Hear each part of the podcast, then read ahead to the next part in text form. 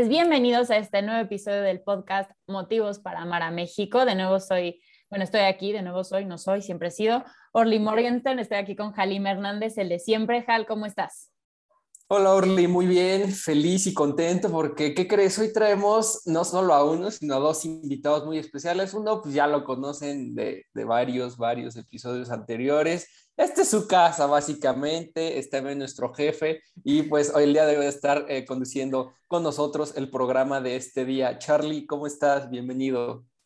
¿Qué tal, Jalim? Morley? Pues muy contento de estar aquí con ustedes. Siempre un gusto acompañarlos en el podcast de Motivos para Amar a México. Y pues todavía más hoy, que creo que estamos eh, de manteles largos, porque el invitado también es pues un invitado que tiene mucho significado para Motivos para Amar a México. Ya, ya le preguntaremos un poquito eh, más al respecto, pero pues muy, muy feliz de estar aquí para poder platicar con Jordi Ulloa, eh, un actor que aparece en la serie Amarres, una serie de HBO Max que ya pueden ver, es la primera serie mexicana que está transmitiéndose por HBO Max con Gabriela de la Garza, con Jordi Ulloa, con Juan Pablo Medina eh, y un grupo de actores pues bastante, bastante interesante. Así que, eh, bueno, pues eh, si les parece, empezamos. Ustedes nos van diciendo, este, este, es, no nada más es mi casa, es casa de ustedes y de todos los que nos están viendo y escuchando. Claro que sí, pues también añadir, ¿no? Que Jordi es Exatec,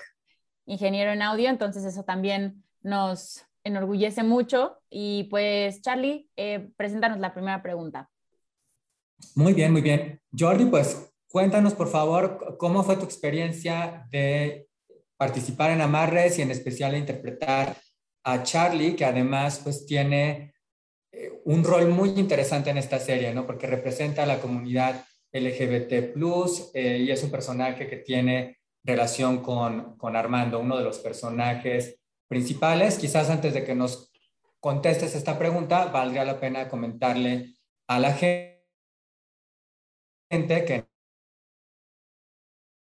eh, personajes principales, es el que interpreta Martín Saracho y que es Armando justamente, un joven muy, muy analítico eh, que se encuentra en una gran crisis o en un gran conflicto porque pues no sabe cómo expresarle sus sentimientos a Charlie precisamente. Así que regreso a la pregunta, ¿cómo fue tu experiencia interpretando este personaje? Bueno, antes que nada, hola y muchas gracias por tenerme aquí. Para mí también la invitación es muy bonita. Este, supongo que ahorita ya lo hablemos, pero muchas gracias por tenerme. Significa mucho para mí. Este, y regresando a la pregunta, pues la verdad es que yo definiría mi experiencia como un sueño hecho realidad.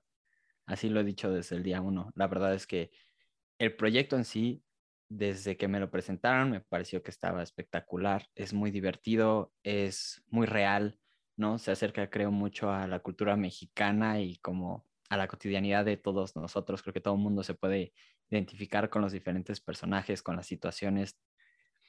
Y en particular el personaje de Charlie, yo lo amé. Yo, de hecho, lo he hablado no solamente pues con, con Feru, la creadora, o con Marcel, el director, sino con los demás actores. Este, les he dicho, la verdad, no lo cambiaría por otro personaje. Lo que me encanta de Charlie es justo esta parte que tiene de representar a la comunidad LGBT más, pero desde un punto de vista ya 100% normalizado en el que la parte importante del personaje no es que pertenece a la comunidad, no es que es gay, sino él tiene otros conflictos y él tiene otras cosas que, con las que lidiar. Y pasa lo mismo con Armando. El problema es su relación y que ellos son personas diferentes y tienen conflictos entre ellos como personas, no el hecho de que sean dos hombres. Y a mí eso me fascinó porque hizo un personaje mucho más completo y para mí, que yo no soy parte de la comunidad, pues por un lado es una responsabilidad enorme, pero por otro lado, pues también fue muy bonito porque sentí que era algo que podía hacer bien, ¿no? Como simplemente ser el personaje, simplemente estar y no tener que pensar en estas otras cosas y en, híjole, ¿qué pasa si hago esto y lo hago muy caricaturesco? ¿Qué pasa si no sé, digo alguna cosa que no viene al caso.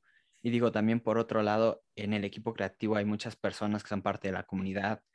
Em, me, me, apoyé mucho también en, en, Martín, que es, que es Armando en la serie. Nos hicimos muy amigos y fue padrísimo pues tenerlo ahí de repente, decir, mm, no sé, me siento nervioso de esto, no sé qué vamos a hacer en esto.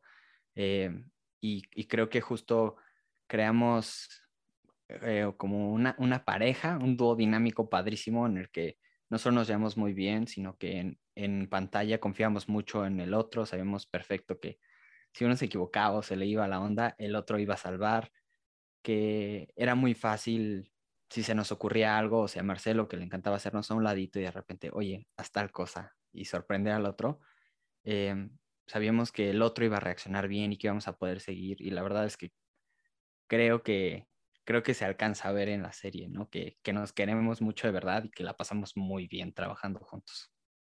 Qué bueno, Jordi, qué padre. Nos da mucho gusto escuchar que tuviste una experiencia muy gratificante y llena de aprendizajes y enseñanzas. ¿Nos podrías contar alguna anécdota dentro del set, eh, ya, ya, sea con Armando o con cualquier otro de los personajes, que haya sido muy significativa, que te haya marcado o, o cualquier eh, situación en la que te hayas visto inmerso?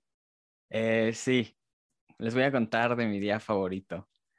En el segundo capítulo hay una escena en un coche en la que Armando le está enseñando a Charlie armar un, un cubo Rubik. En teoría, Martín se aprendió a armarlo. Y ese día nuestro llamado fue bastante temprano, nos pidieron que estuviéramos ahí como a las 4 de la tarde, creo, una cosa así. Entonces estuvimos esperando mucho tiempo a que se hiciera de noche. Y cuando llegamos, eran como las 7, 8 de la noche. Y le pidieron a Martín, oye, pues queremos que esto empiece con que nada más Jordi tenga que hacer uno o dos movimientos y el cubo quede. Pero Martín no era tan bueno con el cubo. Nos hubieran dicho a las cuatro. Entonces se tardó un buen rato en lograr que quedara el cubo y ya que lo lograba y trataba de deshacerlo tantito, se le estaba complicando muchísimo y entonces en el Inter literalmente nos pusimos a cenar en lo que lo esperábamos wow. y estaba todo el crew estaba el director Marcelo y su asistente John, y todos lo estábamos molestando de que se estaba tardando mucho y todos lo estábamos esperando. Era medio en serio y era medio broma, pero fue mi día favorito de la vida. Fue, sentí como toda la buena onda del proyecto. El hecho de que todos pudiéramos estarle echando carrilla y que pues un poco sí se estaba trazando eso y que llevaban ellos ya todo el día, ¿no? Ellos llevaban creo que desde las 7 de la mañana en llamado, se estaba haciendo de noche, todavía faltaba terminar la escena y todo el mundo estaba contento de estar ahí, todo el mundo estaba jugueteando. Martín aparte estaba súper nervioso, estaba súper agobiado, entonces yo me reía de él. O sea, la verdad es que fue una experiencia padrísima. Y aparte la escena, pues nos reímos mucho y al momento de, la, la, escena en el guion terminaba en que yo me acercaba a darle un beso. Entonces, yo me acerco, estoy esperando el corte, no cortan y pues yo me estaba siguiendo en personaje y él también lo hizo y salió lo que acabaron viendo en pantalla. En su susto, abrió la puerta del coche y se salió. y Entonces... Jordi, ¿tú sí sabes hacer un cubo Rubik? Ah, no, claro que no. 0%. Yo no puedo, yo creo que armar ni siquiera una cara. También creo que por eso yo me estaba riendo tanto de él, porque lo veía sufrir y decía, pues ni cómo ayudarte, chavo, o sea, suerte. Sí, ni yo. ¿Ustedes sí, Charlie, Halim? No, no. yo tampoco. No. Pésimo.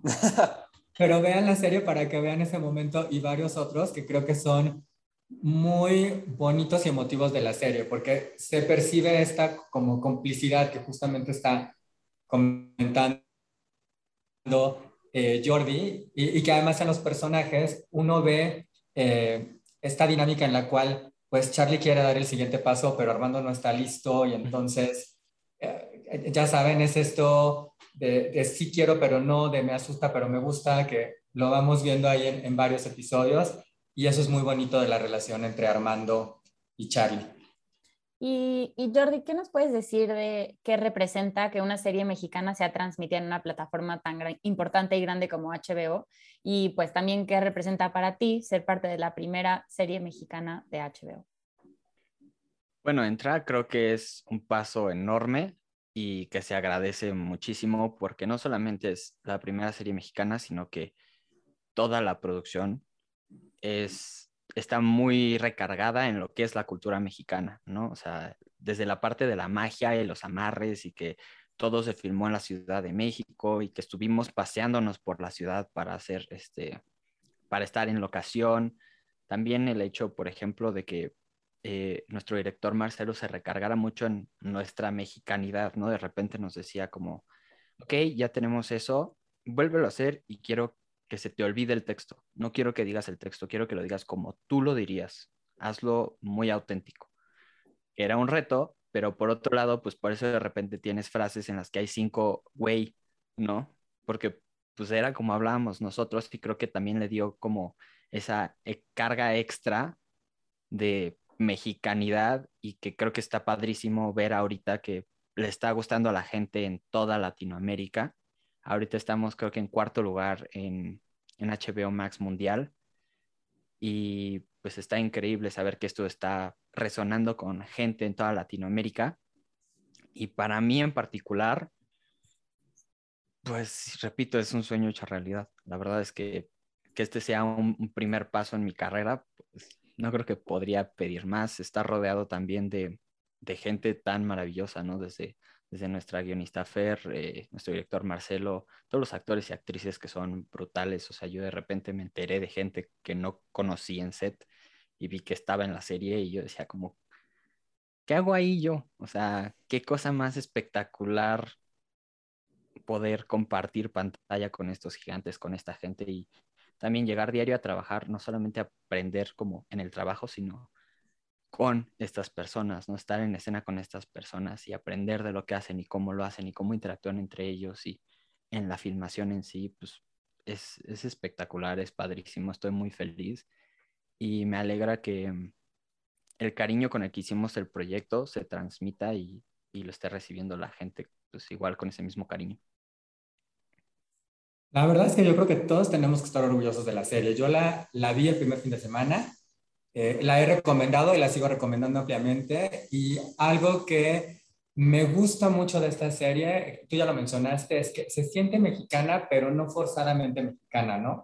No es de estas series o de estas películas que tratan de meterte eh, lo mexicano, pero por donde se pueda, ¿no? Esta no, se siente que está ahí eh, estos aspectos, pero sin, sin estar los obligando, ¿no? Creo que eso por un lado. Por otro lado también es una serie, que creo que es otra de las grandes virtudes, ¿no? Porque de repente nos encontramos con series que en realidad son una telenovela disfrazada de serie y eso no pasa en Amarres, ¿no? Aquí en Amarres, de nueva cuenta, podemos eh, sí ver la evolución de estos personajes, cada capítulo tiene una temática específica y luego hay los conflictos eh, de los personajes centrales que se van desarrollando a lo largo de la temporada eh, y que bueno, la verdad es que uno los disfruta muchísimo, ¿no? Creo que todo esto que nos platicas se percibe muy, muy bien en, la serie.